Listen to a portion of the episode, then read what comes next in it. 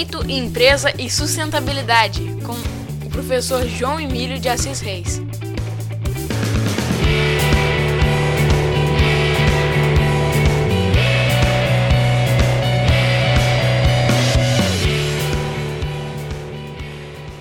A pandemia da Covid-2019 é, sem dúvidas, uma tragédia sem precedentes na história da humanidade. Mas, de fato, ela nos permite aprender algumas lições importantes sobre sustentabilidade. A primeira delas é que é possível viver, produzir e consumir de forma diferente. Se nos causou aflição nos vermos de repente forçados a uma reclusão domiciliar como forma de controlar a propagação da doença e evitar o colapso do sistema de saúde, por outro lado, a diminuição dos índices de atividade humana dos últimos meses gerou uma série de consequências e impactos que, quanto ao meio ambiente, foram positivos.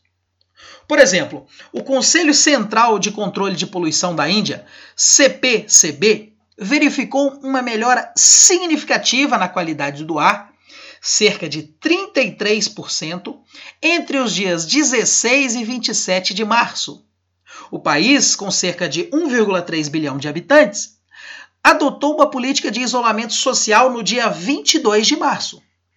Possíveis explicações para a queda da poluição são a considerável redução no tráfego de automóveis e a inatividade de indústrias.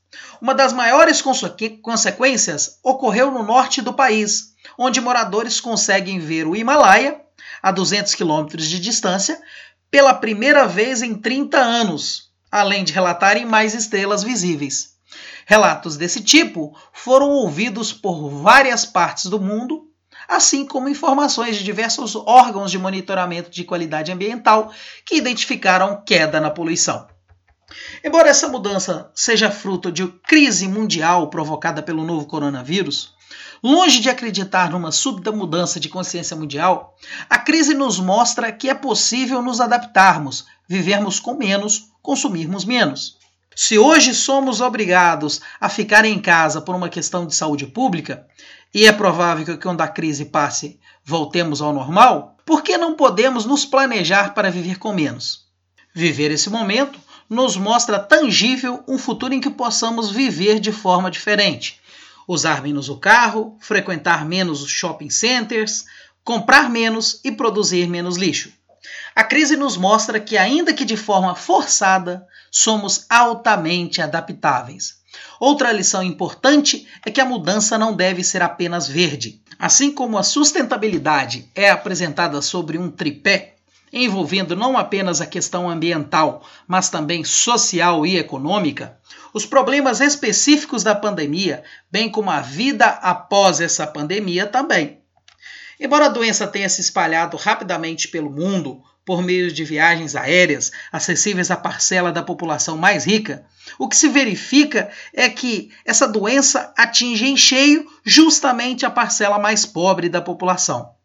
Justamente a parcela da sociedade que não tem condições de fazer isolamento social, seja porque em grande parte não tem acesso a saneamento básico, seja porque vive em subhabitações, seja porque trabalha de forma precarizada e não tem condições de interromper o seu trabalho sem que prejudique suas necessidades mais básicas. É essa parcela da população também que está à mercê unicamente dos sistemas públicos de saúde, diferente das classes mais ricas que podem pagar por serviços privados. No dia 29 de junho de 2020, na última segunda-feira, a secretária executiva da Comissão Econômica para a América Latina e o Caribe, CEPAL, Alicia Bárcena, durante um seminário virtual de alto nível organizado conjuntamente com o Senado Federal do Brasil, afirmou categoricamente que a crise provocada pela pandemia do coronavírus é uma oportunidade para avançar em direção a um grande impulso para a sustentabilidade que permita um novo modelo de desenvolvimento baseado na Agenda 2030 para o Desenvolvimento Sustentável. Alicia Bárcena salientou que o modelo de desenvolvimento é insustentável atualmente, pois provocou um fraco crescimento econômico e comercial, com alta desigualdade social e o predomínio de uma cultura de privilégios. com externalidades negativas relacionadas a mudanças climáticas, e que várias vulnerabilidades sistêmicas ficaram agora expostas pela pandemia. Precisamos de um estado de bem-estar e sistemas de proteção social universais, que incluam uma nova equação entre o mercado e a sociedade. Também pactos público-privados para uma transição agroecológica, energias renováveis e a integração das tecnologias digitais nos sistemas de produção, juntamente com políticas fiscais progressivas que nos permitam expandir o espaço fiscal, com incentivo para a igualdade e investimentos sustentáveis, a criação de empregos e a transição para uma economia livre de carbono. E, finalmente, são necessárias instituições e coalizões capazes de formular e implementar políticas no âmbito global, regional, nacional e local, enfatizou a secretária Alicia Bárcena. Bom dia, boa tarde, boa noite. Eu sou o professor João Emílio de Assis Reis e esse é o podcast Direito, Empresa e Sustentabilidade.